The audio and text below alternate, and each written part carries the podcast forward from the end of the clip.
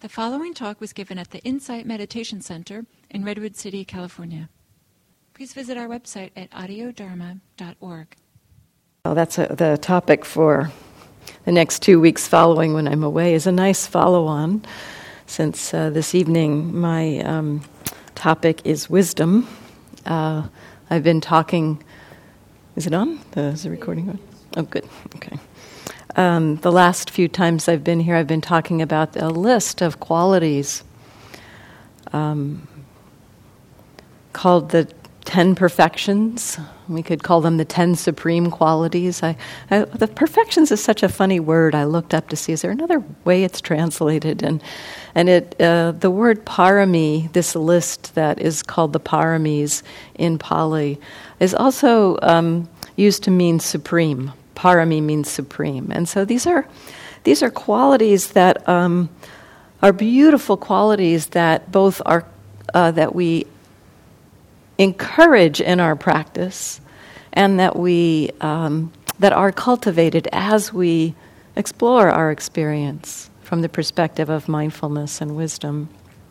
So, these 10 qualities, just to name them now, are generosity, ethics, renunciation, wisdom, energy, patience, truthfulness, resolve or determination, and loving kindness and equanimity. So there are a, a, set of beautiful qualities, and we can think of them in a way. They are understood in the in in um, at least in Burma and in Thailand, as I understand it, they're understood as those qualities that we spend time cultivating in our daily lives. They're really a daily life practice, these qualities. So, exploring how to meet what's happening in our lives and in the world through cultivating these qualities. How can we explore these qualities in our, in our lives and in meeting the world? Really, we can think of them almost as skillful means for navigating the world in a way that brings um, less suffering to the world. So, one of the um, ways that these paramis are described as perfections is that they both support each other and they are said to um, help to perfect each other. And so, for instance, it's, it's understood that uh, the first quality of generosity can support ethics arising. So, so, generosity, as we explore being generous to our fellow human beings, being connected to our fellow human beings with a heart of, of, of kindness and connection, that it becomes more natural for us to want to behave in a way that's non harming. And so, in this way, generosity supports ethics arising and ethics flowering. And ethics is understood in a way to perfect generosity because um, with, with the arising of a non harming attitude, we begin offering to our communities, our fellow human beings, a beautiful gift of non harming, a gift of fearlessness that people do not need to be afraid in our presence. And this is said to be a very beautiful gift that we offer. And so the gift of generosity is perfected by connecting to the, uh, the ethics and the exploration of non harming.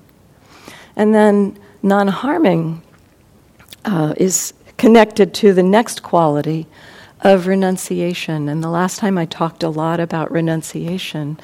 Um, you know, renunciation is often a challenge. That word can be a challenge for us because we feel like it means giving up something that we like or something that we want uh, or something that we need, even. Um, and so, you know, the, the, uh, the exploration of how Sila supports renunciation, or how ethics, the word Sila means ethics in Pali, how ethics supports renunciation. Uh, ethics uh, begins to help us to understand what it means to behave in a non harming way with our fellow human beings. And renunciation be- begins to um, help us to understand how to behave in a non harming way to ourselves. What we renounce when we uh, explore renunciation is we renounce ways that we engage in inner harm. The, the aspects of greed, aversion, and delusion in our minds um, is what we are asked to renounce. This is a, it, it can be a challenge because we do, uh, we want to move towards things that are pleasant and move away from things that are unpleasant. And yet, the pattern of that, the pattern of not uh, of acting on greed, of acting on aversion, of acting on delusion, kind of reinforces a cycle that creates an inner harm.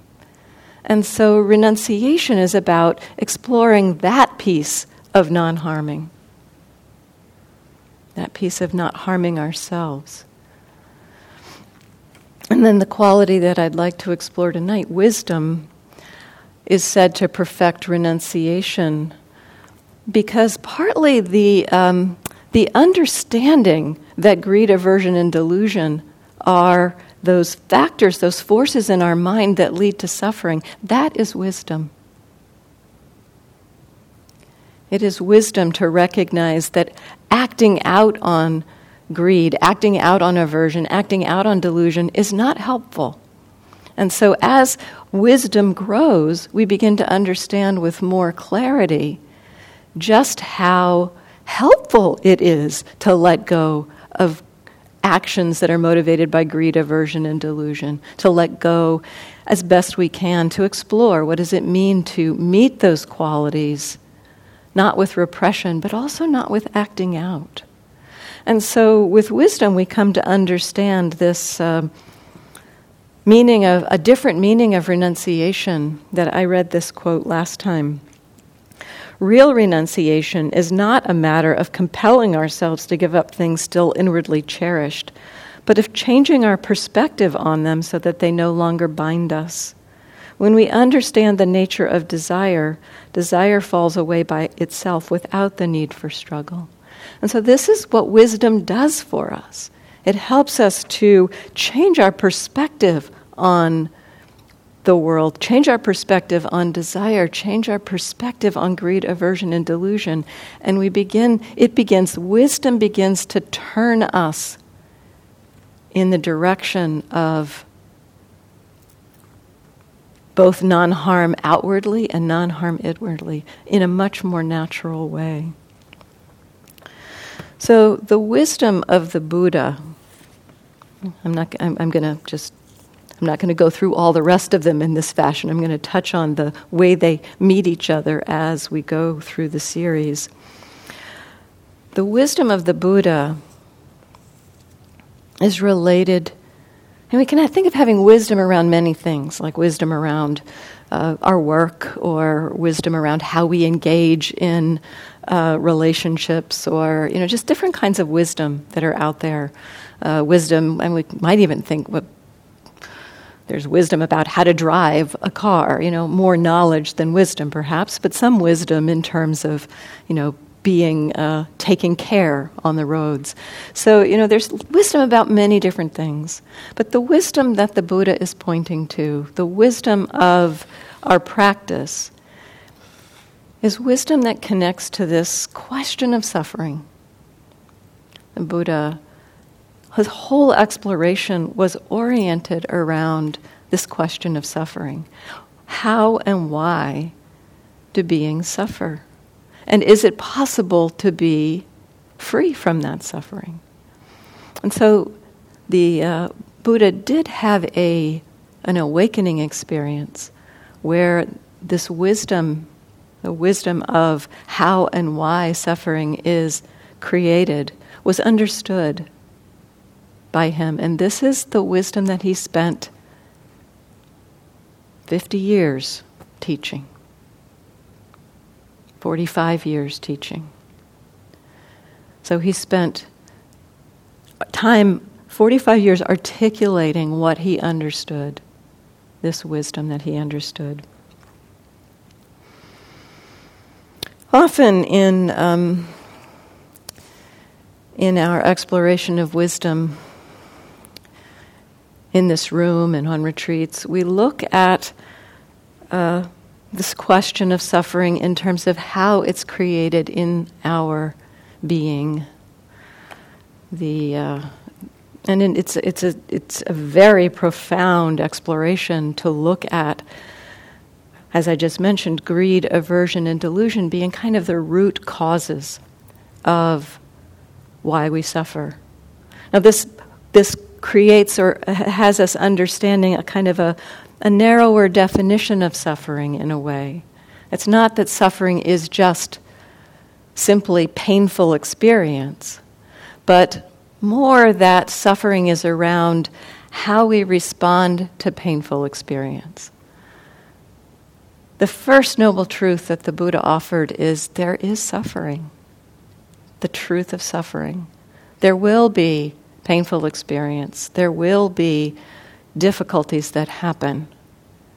And um, a certain amount of that is out of our control. But what is the possibility of being free from is reactivity to what is happening kind of the stream of what's happening inside our experience and outside. There's a stream of experience. And we don't have much control over that, you know, that flow of, you know, just pleasant, unpleasant, neutral experience happening inside and outside. But we do have some say over how we respond to that. And so this is often the perspective we look at with, res- with looking at wisdom. And I will, I, I, I think what I'm going to do is, because as I was thinking about this talk tonight, I was thinking that um, the suffering that's most on my mind uh, in this week is not my own inner suffering, but the suffering of what happened in Orlando on Sunday.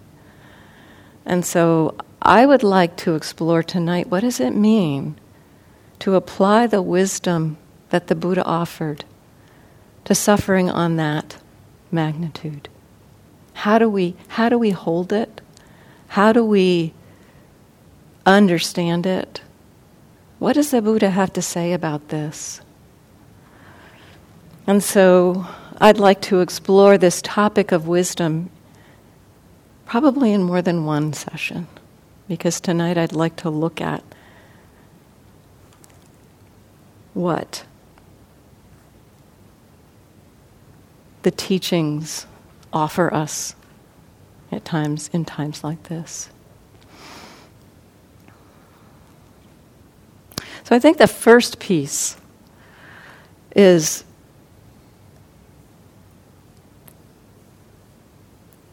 the whole of the Buddhist teachings are exploring suffering. You know, this is suffering. This is a huge suffering in our in our communities, in our uh, country right now. This this action that happened, the, the, the murder of 49 people in Orlando, it's a huge suffering, and it lands on us. It lands on us in different ways for different people, and so the first piece that the Buddha pointed to. I mean, he, he pointed to, I mean, if we think about the, the basic thing that the Buddha pointed to around, you know, suffering arises out of greed, aversion, and delusion. It's like that was on full display in that event. The, uh, the confusion of, of the mind thinking that this somehow was a good idea, the aversion of that mind and then all of the uh, the responses after that following too. So much so much following on from that. Pain and suffering of just the, the suffering of loss the suffering of confusion of sadness the suffering of anger and hatred that comes in our own hearts when something like this happens. And so all of that the buddha pointed to as arising from greed, from aversion, from confusion, from confusion, from delusion. So, in suffering arising from this, uh, these patterns in our mind, you know, sometimes you know, the, the Buddha points to when greed, aversion, and delusion are arising, suffering will be present. Sometimes, if it's not being acted on, it's just internal, and we, we, we may or may not actually experience, directly experience that suffering because delusion may be so strong. There's so many ways that we believe. I mean, the actions of, of that young man. So, so much suffering must have been present in him in taking that action and yet the you know the, it's chilling to look at his face taking a selfie you know it's it's chilling. And so we can only imagine how much delusion was present there. How much delusion was present to harden the heart to do that action to kill so many people. And so inwardly as greed, aversion, and delusion arise, we may or may not feel it. We may or may not feel the suffering of that.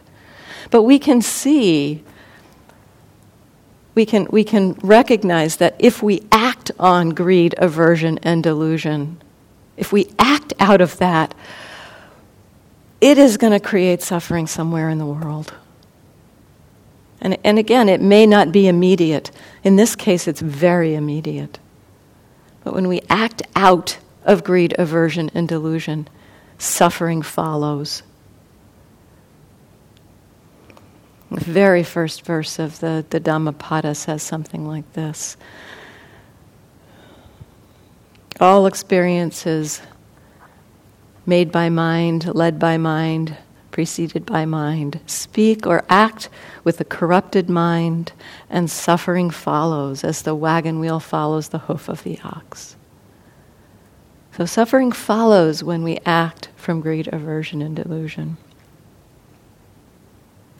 So, this understanding, this is this, this understanding of suffering comes out of greed, aversion, and delusion acting on suffer, acting on greed, aversion, and delusion has consequences that result in suffering both internally and externally. This is a key wisdom statement of the Buddha. It's the second noble truth. Suffering arises when greed, aversion, and delusion arise.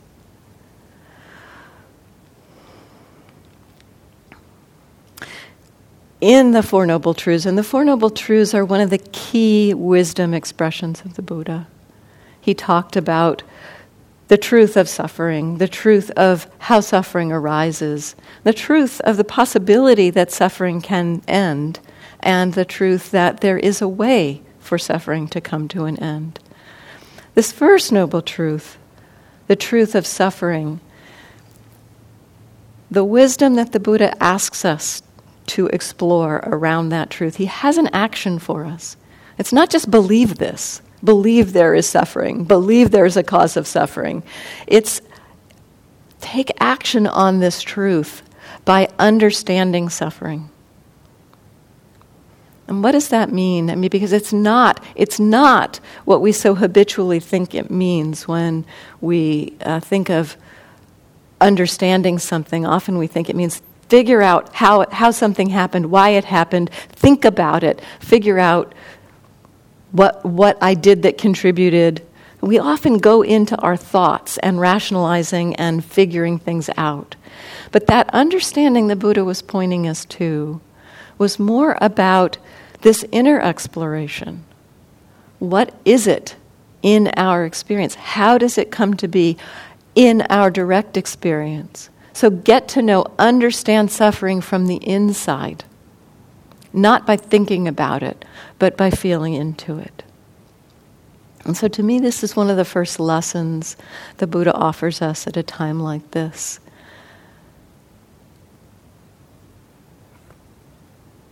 This, this, this happened. This shooting, this tragedy happened. And we have a response to it. Our first task is to open to that response. Be honest with ourselves about that response because it's going to be all over the map. My own experience has, has gone from rage and anger to sadness and fear and confusion, and it's, it's, it's so much. It's not a simple response often. But as we, as we feel into that, as we feel into what our own response is, we see, first of all, we begin to understand um,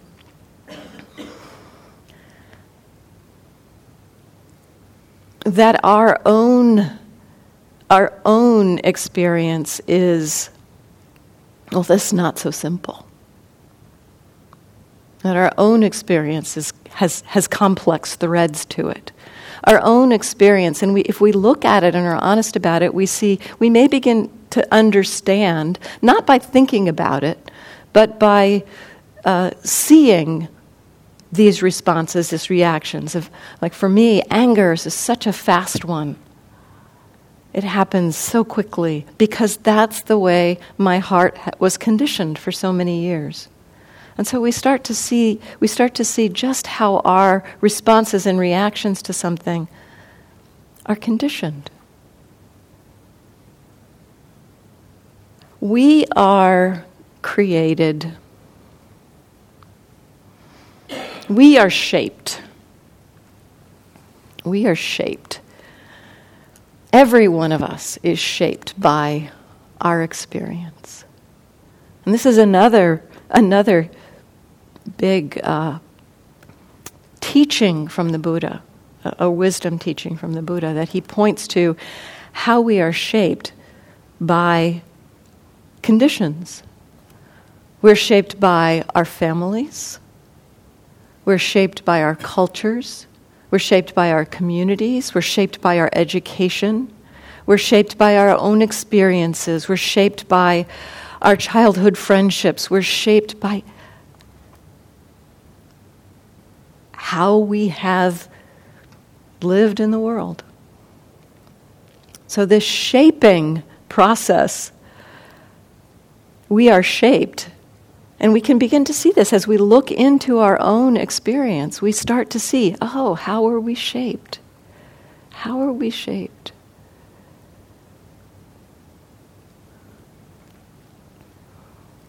And as we respond in the world, you know, we're not we're not that shaping from our families, from our culture, from the media, from um, education. You know, that shaping is done by, by, it's kind of like large forces shape us in some ways. And yet, all of those large forces come back to a bunch of individuals. And we, as individuals, also take our part in shaping the culture. This back and forth, we are shaped, and then as we respond to the world, we shape. We can see this more directly, perhaps, in our own shaping of our own relationships or the shaping of our uh, relationships with children or uh, friends. And yet, the, you know, our, what we put out into the world contributes to that whole of the culture, the whole of the community, the whole of the family.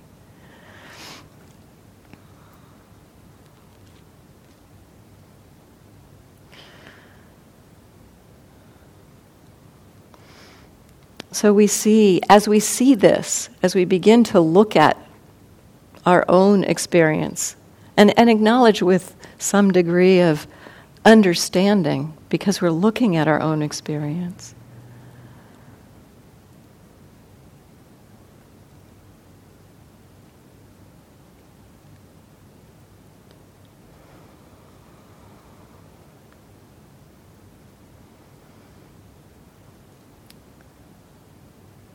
We see that often these shaping forces they drive us below the level of usually below the level of our conscious awareness. And so the medicine, some of the medicine the Buddha offers, is to begin to witness these shaping forces. And we witness these shaping forces in our own experience. As we witness them, we, we begin to have some say. You know, when we, are, when we are shaped and we are not so aware of it, we're likely to act just kind of habitually out of the ways that we were shaped. We're likely to act habitually from patterns based in greed, aversion, and delusion. And when we, when we see that, when we see that with mindfulness, there's a way that the mindfulness can enter in and give us another option, give us another choice. And this, again, is some of the wisdom the Buddha offers us that we don't have to be driven by those shaping forces. We don't have to be automatically responding in the way that we've been conditioned. So, as we see this in our own hearts, as we see that kind of human nature it is to both shape and be shaped, our minds understand that this is not just about us.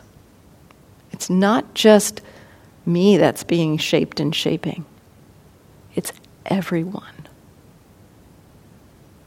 And, and as we watch and see in our own minds the, the, the ways that bits of greed and aversion kind of bubble up and, you know, spill out,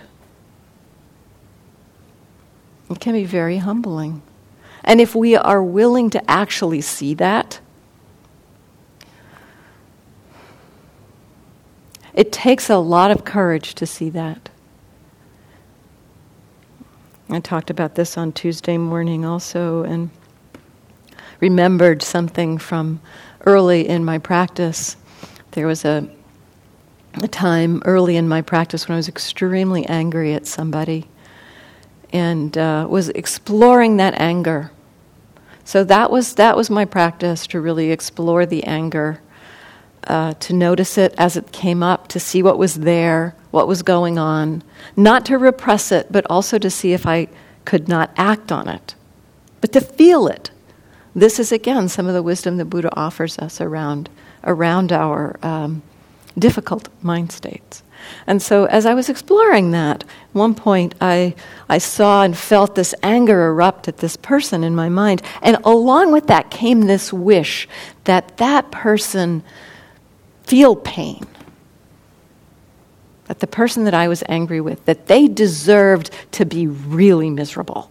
And they deserved to, to, to have pain. That, seeing that, that was very painful to see that, to feel that, to feel just how much I wanted somebody else to suffer. This is the way aversion and fear and anger and hatred function in our minds. It creates that condition for us to want to hurt others. Now, most of us, you know, have a level or a barrier that, that I know that I wouldn't have done that or, or done something to create harm. But to see it in my own heart was so humbling. And to see in that moment, it was like it was a revelation. In that moment, I also recognized wow, this isn't just this heart.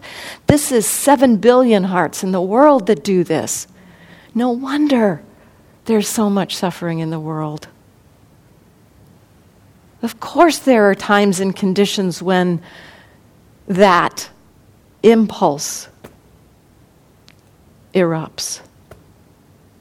Very humbling to feel that not to repress it, not to deny it. When we see it, when we see that impulse and can feel into the pain of that, that helps us to understand both, both, and, uh, both to understand that movement in our own hearts and to have compassion for others in their situations and in their struggles.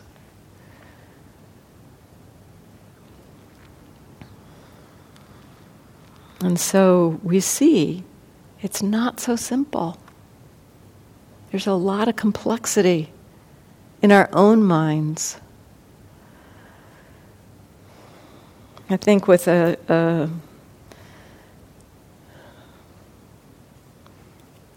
an event like this, at least my mind, my mind again, you know, this. I was watching my mind this week, and it's like gun control.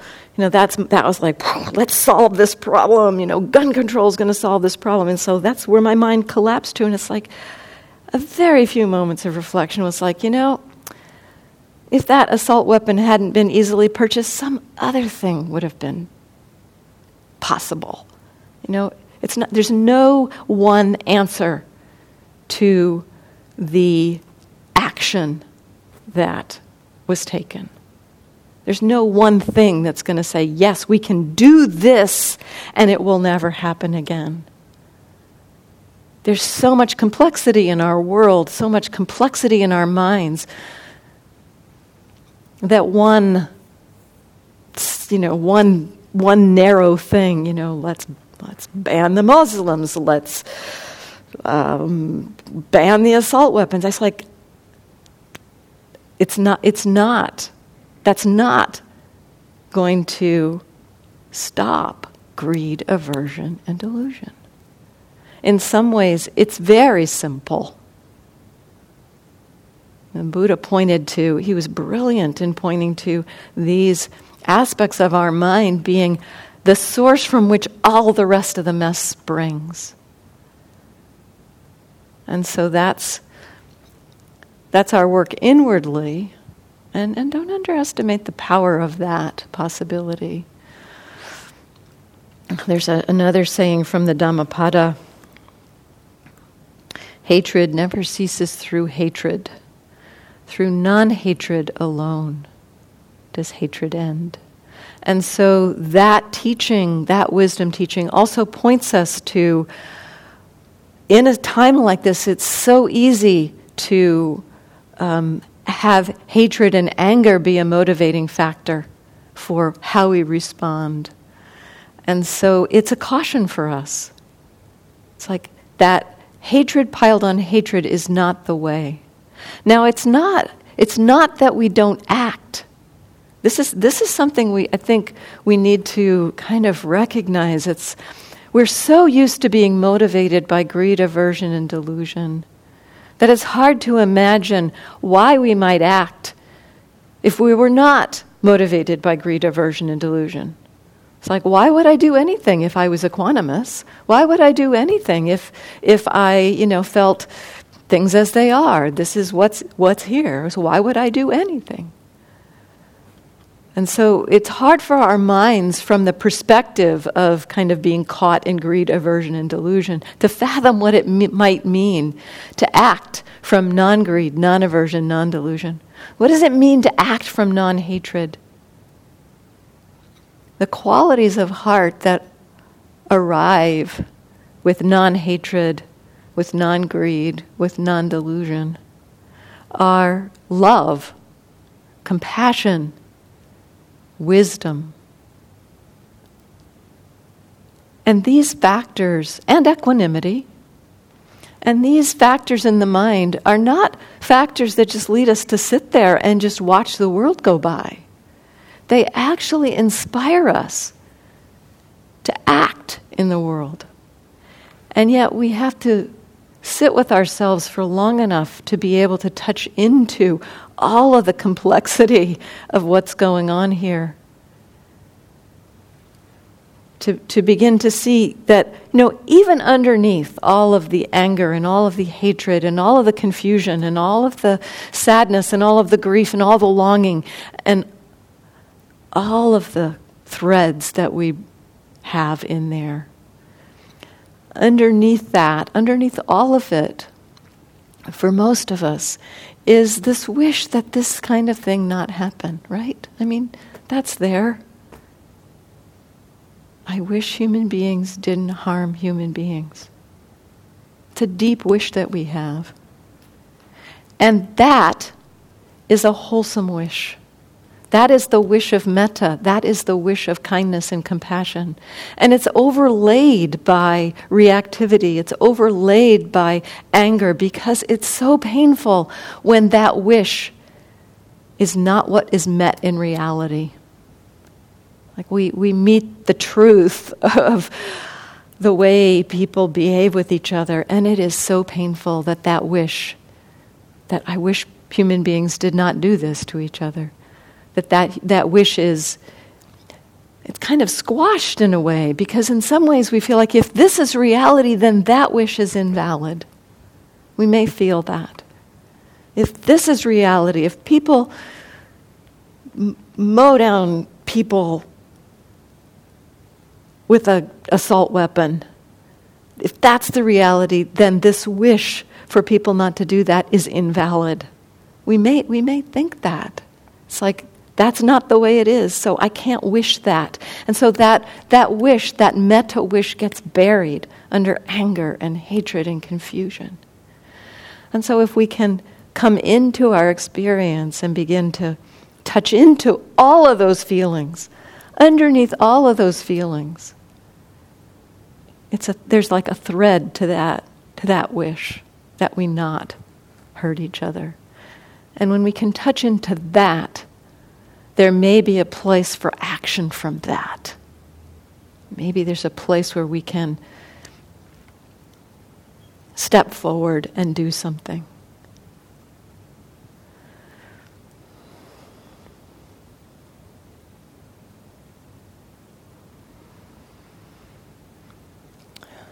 So, in some ways, there's this great complexity of all the different ways people are conditioned. And yet the Buddha pointed to these very simple kind of functions in the mind around greed, aversion, and delusion and said, start paying attention to those. And by the way, behave ethically. And so, you know, again, the, the confusion that leads a mind to do something like this, to behave unethically. For some of us, it's almost inconceivable that that happens. And yet again, you know, we don't know the conditioning that that being went through. You know, it's, it's, it's like we I may feel like, you know, oh, given my upbringing here, you know, what I've lived through in my life, uh, you know, I would never have participated in Nazi Germany, for instance. But it's very hard to know,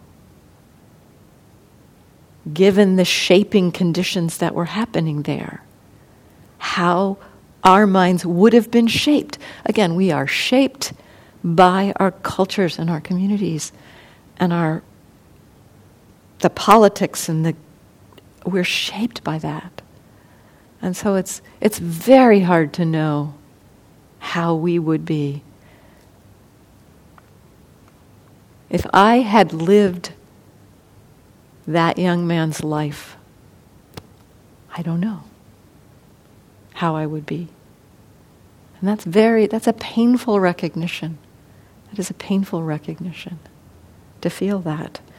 And so again, you know, the Buddha pointed to these, these shaping forces, you know, greed, aversion, delusion, are contagious in our, in our uh, societies, in our cultures, in our media. And that's a lot of what's out there. That's a lot of what's shaping us.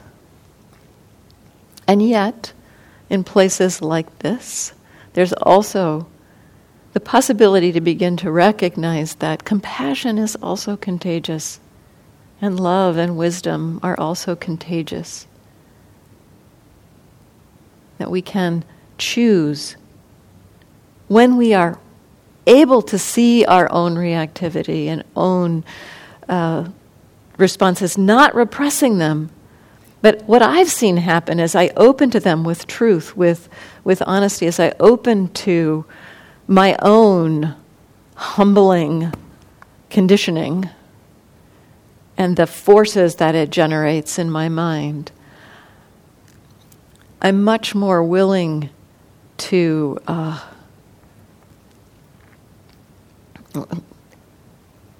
not act out of that conditioning. As it can be seen, there's more of a choice. There, there's more of the option to act from compassion and wisdom and love.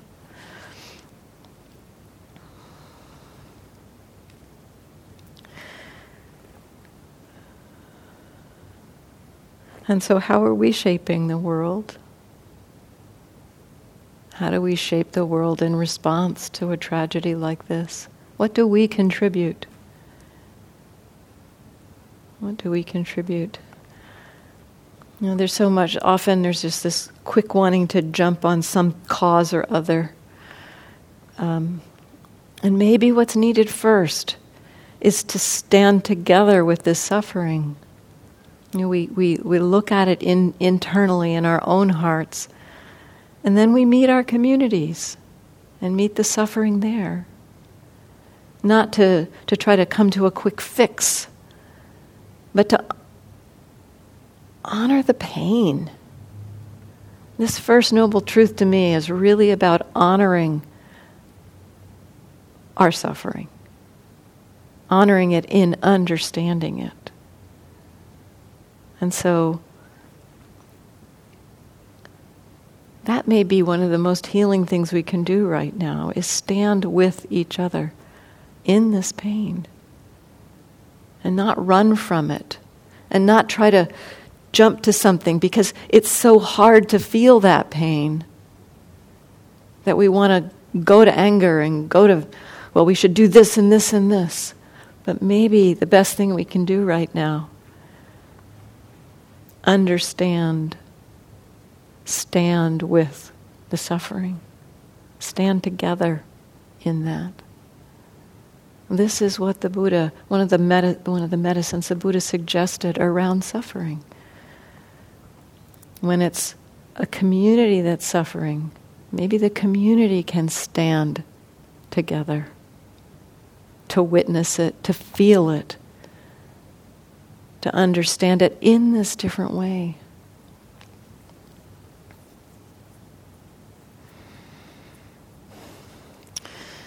I, I want to leave some time for any comments or or thoughts that you have about this. If there's anything, yeah.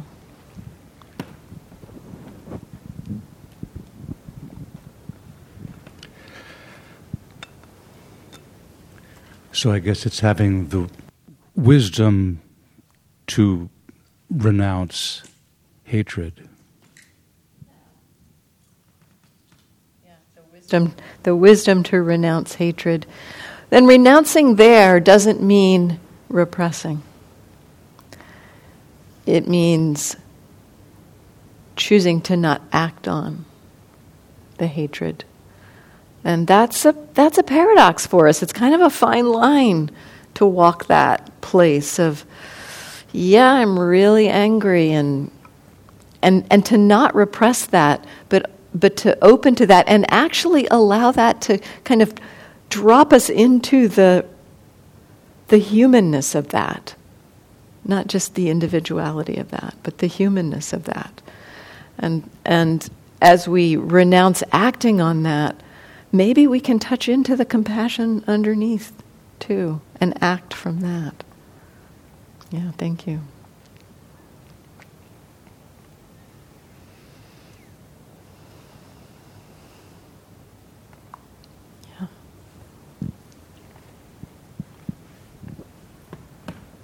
You spoke a lot about conditioning and our um, backgrounds and training and exposure from whatever sources.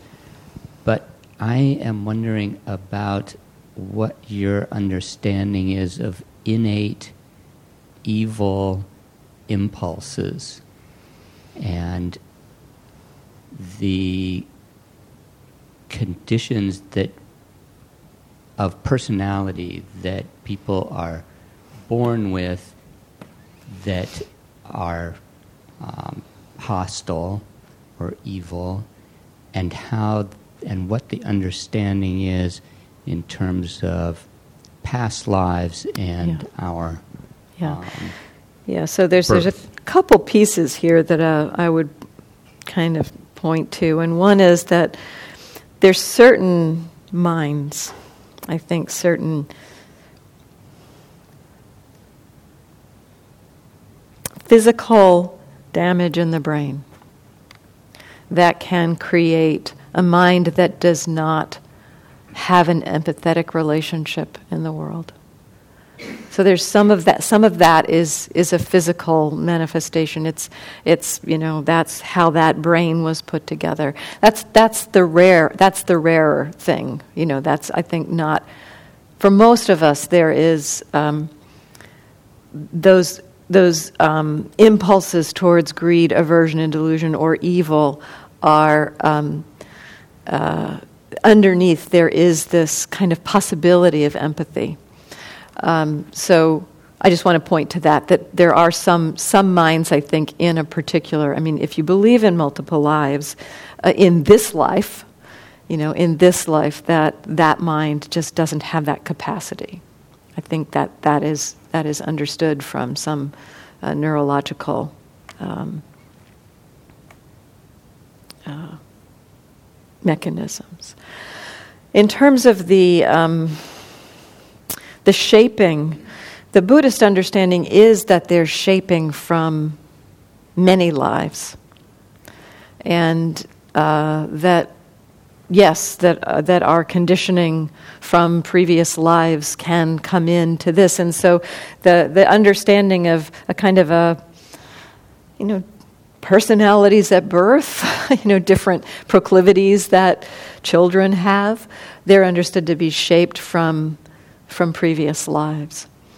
Um, so that too can come into play. That you know, the the um, conditioning of all of all of our previous experience comes into play to shape our uh, our habits, basically. Um, and yet, you know, in, in the time of the Buddha, actually, somebody just brought up this question about Angulimala. Uh, in the time of the Buddha, there was uh, there was a mass murderer um, who apparently murdered 999 people, and so he had a strong proclivity towards hatred, hostility in his mind. He, he acted on it over and over and over and over again. Um, and it's, uh, it's said that, you know, he was motivated to do that by um, kind of being um, uh, told to by a teacher, not a Buddhist teacher, but, but, but a teacher of his said, you know, this is what you have to do in order to fulfill my training. You have to kill 999 people. And so he went out and did that. And, you know, you, you can just imagine that that action, and it said that he even was ready to kill his own mother to finish this, this job. Um, and so, you know, this, this action in his mind, now this, you know, perhaps perhaps conditioned from previous lives, perhaps conditioned from this life. But in any case, uh, that strong pattern of conditioning, and this is one thing I think that part of the reason maybe this teaching is in that sutta, is that it points to the possibility of redemption for pretty much anybody. And in this case, the Buddha met Angulimala and had a very powerful effect on him. And in that moment, Angulimala renounced and stopped the murdering and started to watch his mind, started to look at what was going on. And so the possibility, I mean, as, as I said, you know, in a, in a certain mind that doesn't have that capacity for empathy, um, you know, my, my understanding, it's just like I envision what happened to Angulimala when he started to meditate You know, he sat down and started to meditate. And, you know, I know from my own experience when I've done something that created harm in the world, that comes into meditation in a very strong way. You know, it's like he must have spent a lot of hours in his meditation feeling the pain of what he had done. And so that's, that's what it takes to begin to turn the mind that's kind of habituated towards evil to the mind that begins to renounce evil. It's to feel the suffering of what that uh, evil has created. And, you know, it's, it's not always possible for some minds to do that. You know, it's, it's like you know, the, the Buddha pointed to ethics, strongly pointed to ethics as a way to engage in the world. And you know, we can't, we, we can't take that lightly. And actually appreciating our own ethics, even in this even in the way of, of saying, you know, I commit to not killing another human being if everyone on the planet did that in this instant, it would be a completely different world. And so there, you know, there is a, there's a possibility. I mean, it's possible that seven and a half billion people could decide to do that in an instant. It's not very likely. And so we are left with this.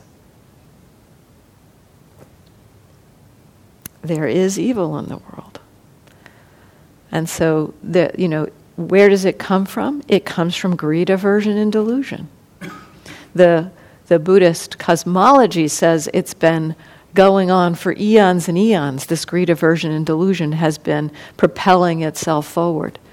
And so, the, the basic answer to the question of where does evil come from? It's born out of delusion.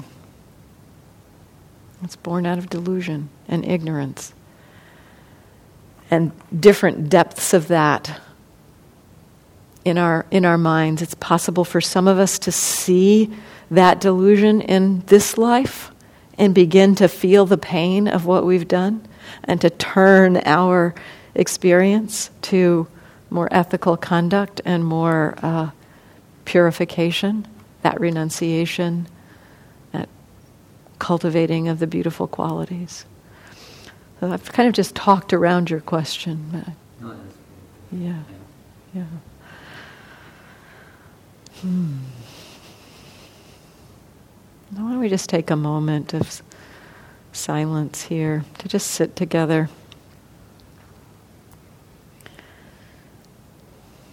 And how are you right now? As we've been talking about this, it may have created something in your heart. Can that can you let that be there? Open to it and maybe see the connection to the wish for happiness and well-being for all even if it's confusion or anger or frustration. There's a thread. Sometimes we can just remind ourselves of that.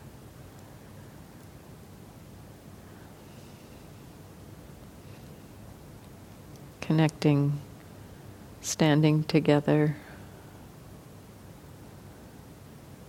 to meet how we all are in this moment.